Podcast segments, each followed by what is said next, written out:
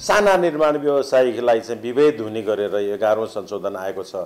साना निर्माण व्यवसायको वृत्ति विकासलाई रोक्नको लागि एक अरबसम्मको काम अस्सी प्रतिशत पुर्याइएको छ र ठुला निर्माण कम्पनीहरूलाई सहजता दिनको लागि sixty six point six seven पर्सेन्टको certificate माग गरिएको छ। भन्दाखेरि यो विभेद किन?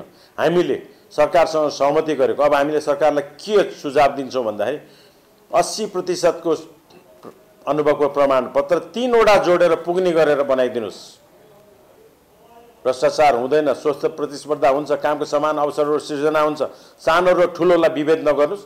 ठुलोलाई पनि तिनवटा सर्टिफिकेट जोडेर पुग्ने बनाइदिनुहोस्।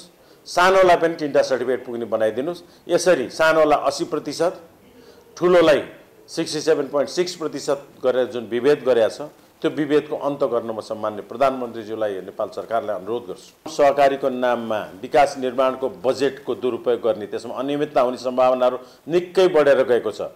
एक करोडसम्मको उपभोक्ता समितिमा यति धेरै अनियमितता थियो त्यसलाई पाँच गुणा बढाएर पाँच करोड गरिएको छ र एउटा व्यावसायिक काम गर्ने जिम्मेवार समुदायलाई समाप्त गर्ने षड्यन्त्र पनि भएको छ। त्यही भएर यो पाँच करोडसम्मको श्रम सहकारी होइन कि? पाँच करोडसम्मको काम चाहिँ स्थानीय निर्माण कम्पनीले मात्रै प्रतिस्पर्धा गर्ने गरेर निकाल्नुहोस्। तपाईँले लिएको उद्देश्य स्थानीय रूपमा रोजगारी सृजना गर्ने भन्ने जुन छ त्यो स्वत पुरा हुन्छ।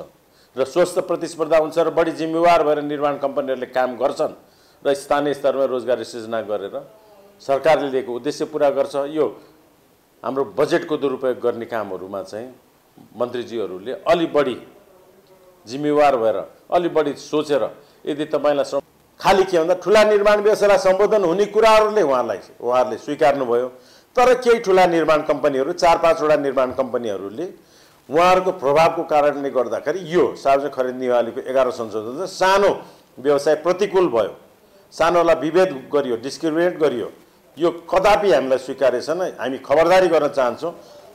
चैत्र चौध गते हामीले राष्ट्रिय भेला बोलाएका छौँ। त्योभन्दा अगाडि सरकारले हामीसँग सहमति गरेर यो नियावलीमा सुधार आएन भने हामीले अन्य थप कार्यक्रमहरू गर्न हामी बाध्य हुन्छौँ। अब कुनै पनि कुरा चाहिँ आन्दोलन गर्ने भनेको व्यावसायिक मान्छेहरूको व्यावसायिक मान्छेहरूको चाहिँ दायरामा पर्दैन। तर बाध्य भएपछि आफ्नो रोजीरोटी खस खोसिने भएपछि पाँच अरबसम्म पाँच करोडसम्मको काम चाहिँ श्रम सहकारीले गर्ने ठुला निर्माण व्यवसायलाई ढोका खोल्ने उहाँहरूले चाहिँ धेरैवटा काम लिन पाउने तर सानोले चाहिँ थोरै लिन पाउने। हामीले ठुला निर्माण कम्पनीले धेरै काम लियो सानोले काम पाएन। बजेटको हिस्सा चाहिँ आठजनाको हातमा अस्सी प्रतिशत भयो अरू बिस प्रतिशतले सत्र हजार व्यवसायीले चाहिँ अरू काममा चाहिँ अत्यन्त अस्वस्थ प्रतिस्पर्धा गर्नुपर्ने वातावरण आयो भनेर हामीले भनेर सरकारलाई कन्भिन्स गरिसकेपछि यो जस्केलोबाट छिरेर यो कुरा आयो। यस्तो ल्याउनु थियो भने किन सरकारले हामीसँग संवाद गरेन?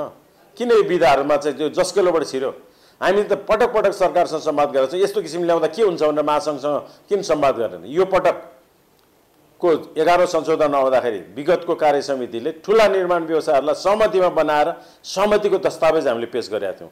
त्यसभन्दा विरुद्ध उहाँहरूले लाग्नु भएको छ खबरदार गर्न चाहन्छु म उहाँहरूलाई खबरदारी गर्छु म। कदापि तपाईँहरू सफल हुनुहुन्न। तपाईँहरू अब निर्माण उद्योगबाट तिरस्कृत हुने समय आएको छ। निर्माण व्यवसाय समुदायबाट तिरस्कृत हुने समुदाय समय आएको छ। यो एउटा कम्पनी दुईवटा कम्पनीको नाममा चाहिँ तपाईँहरूले क्राइटेरिया बनाउने अहिले लुम्बिनी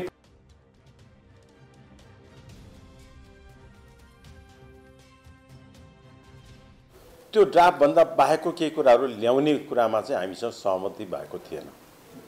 त्यसरी सहमति नभइकन सहमति विपरीत अहिले सार्वजनिक खरिद नियावलीको एघारौँ संशोधनका एघारवटा बुदाहरूमध्ये छवटा बुदा अत्यन्त राम्रा छन्।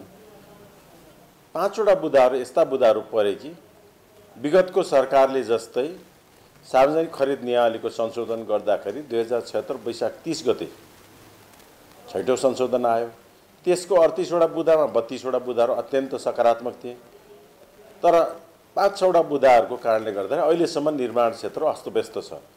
दुई हजार छत्तर साल वैशाख तिस गतेदेखि आजको दिनसम्म अठहत्तर फागुन चैत्रको आज चार गतेसम्म अस्तव्यस्तै छ। त्यो किन भयो भन्दाखेरि सरकारले नबुझेको खरिद प्रक्रिया नजानेको खरिद विज्ञ नभएका व्यक्तिहरूले ऐन नियावलीहरू संशोधन गर्दा भाषागत त्रुटि गर्ने र केही प्रभावशाली व्यक्तिहरूको प्रभावमा परेर समग्र निर्माण उद्योगको हितमा होइन कि? पाँच छवटा कम्पनीको हितमा हुने कामहरू गर्यो। त्यसको निरन्तरता बाह्रौँ एघारौँ संशोधनले पनि पायो। अहिले कामको समानुपातिक वितरण भएन काम समयमा सम्पन्न भएन आफ्नो क्षमताभन्दा बढीका कामहरू ओगट्ने काम भयो। यसलाई कसरी समाधान गर्ने भनेर हामीले बृहत छलफल सरकारसँग गरेर विभिन्न विकासीय मन्त्रालयका अधिकारीहरूसँग गरेर सार्वजनिक खरिद अनुगमन कार्यालयमा बसेर छलफल गरेर अर्थमन्त्रीज्यूसँग बसेर छलफल गरेर गृहमन्त्रीज्यूसँग बसेर छलफल गरेर सम्मान्य प्रधानमन्त्रीज्यूसँग पनि बसेर यो कुराहरू राखेर हामीले एघारौँ संशोधन सहमतिमा तयार गरेका थियौँ। त्यो सहमतिभन्दा विपरीत आउँदाखेरि हामीसँग बसेर छलफल गरेको अब म भन्छु कि अब आगामी दिनहरूमा टेन्डर हाल्ने अवस्थै रहेन। टेन्डर प्रक्रियामै भाग लिन नपाउने पाँचवटा भन्दा बढी भनेपछि यसलाई असफल बनाउने तत्त्वहरू सफल भएर लागेको छ। कामको समानुपातिक वितरण प्रणालीबाट चिन्तित। यसबाट आफूले लिइरहेको लाभ जुन राज्यको विकास निर्माणको बिस प्रतिशत पच्चिस प्रतिशत कमिसन लिएर ठेक्का बेच्ने मान्छेहरूको अनुकूल आयो। भन्दाखेरि पाँचवटाको समानुपातिक वितरण हामीले त पाँचवटा ठेक्का सम्झौता गरेपछि छैटौँ ठेक्कामा चाहिँ सहभागिता जनाउन नपाइने व्यवस्था आउनुपर्नेमा। टेन्डर प्रक्रियामै भाग लिन नपर्ने भने चाहिँ राज्यलाई असफल बनाउने विकास निर्माणको कामहरूलाई चाहिँ असफल बनाउने तत्त्वहरूले चाहिँ यो यो काम गर्यो। समानुपातिक वितरण भएन एक दर्जनभन्दा कम निर्माण कम्पनीको हातमा चाहिँ मुलुकको अस्सी प्रतिशत काम गयो। यसले गर्दाखेरि उहाँहरूले त्यो कामहरू आफ्नो क्षमताको आधारमा काम लिने तर कम क्षमता भएका निर्माण कम्पनीहरूलाई हस्तान्तरण गर्ने आफ्नो सब कन्ट्र्याक्टरको नाममा जोइन्ट भेन्चरको नाममा पेटी कन्ट्र्याक्टरको नाममा जुन प्रवृत्ति छ त्यसले गर्दा राज्यले पनि समयमा संरचना पाएन। आम जनताले पनि प्राप्त गर्नु पर्ने सुविधाहरू अस्पताल सडक पुल समयमा प्राप्त गर्न सकेन। यसको निराकरणको लागि हामीले कामको समानुपातिक वितरण ठुला निर्माण व्यवसायीहरूले ठुलो कामहरू गर्ने सानो काममा हस्तक्षेप नगर्ने भन्ने हिसाबले हामीले सहमति जनाएअनुसार पाँचवटा काममा।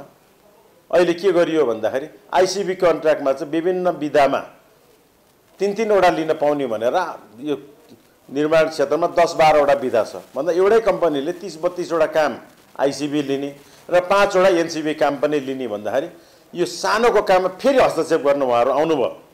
यो सरासर गलत छ म खबरदार गर्न चाहन्छु ती साथीहरूलाई जो सानाका भाग भाग खोज्न आउनुभएको छ।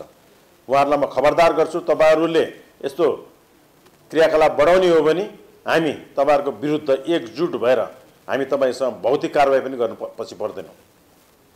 म खबरदार गर्छु ती साथी ती साथी दुष्ट साथीहरू जसले सानाका भाग खोज्ने काममा चाहिँ प्रेरित गरेर प्रभावमा पारेर यो सार्वजनिक खरिद नियावलीको छैटौँ एघारौँ संशोधन ल्याएको छ। र सम्मान्य प्रधानमन्त्रीज्यू र यो सरकारलाई के अनुरोध गर्छु भन्दाखेरि एघारौँ संशोधनमा भएका त्रुटिहरूलाई चाँडोभन्दा चाँडो सम्बोधन गरेर निर्माण उद्योगलाई व्यवस्थित गर्न निरन्तरता दिन सम्मान्य प्रधानमन्त्रीज्यू चिन्तित हुनुपर्छ विकास मन्त्रालयका मन्त्रीज्यूहरू चिन्तित हुनुपर्छ। म मान्ने गृहमन्त्रीज्यूलाई पनि अनुरोध गर्न चाहन्छु र प्रमुख रूपमा म अर्थमन्त्रीजीलाई के अनुरोध गर्न चाहन्छु भन्दाखेरि पाँच करोडसम्मका सम सहकारीका कामले गर्दाखेरि साना निर्माण व्यवसायहरूको रोजीरोटी खोसिने भयो। अप्रत्याशित रूपमा भएको मूल्य वृद्धिलाई सम्बोधन नगर्ने हो भने निर्माण व्यवसायले चाहेर पनि काम गर्न सक्दैन र बाध्य भएर कन्स्ट्रक्सन होलिडे मनाउनु हामी हामी बाध्य हुनेछौँ। यस्तै अप्रत्याशित मूल्य वृद्धि दुई हजार पैँसठी सालमा हुँदाखेरि तत्कालीन सरकारले मूल्य वृद्धि निर्देशिका भाग एक जारी गरेको छ थियो। त्यस्तै गरेर यो सरकारले पनि मूल्य वृद्धि निर्देशिका भाग दुई जारी गरेर निर्माण उद्योगलाई सुचारू गर्नको लागि कामलाई निरन्तरता दिनको लागि अर्थतन्त्र चलायमान गर्नको लागि देश विकासको लागि अहिले भएको अप्रत्याशित मूल्य वृद्धिको सम्बोधन हुन आवश्यक छ।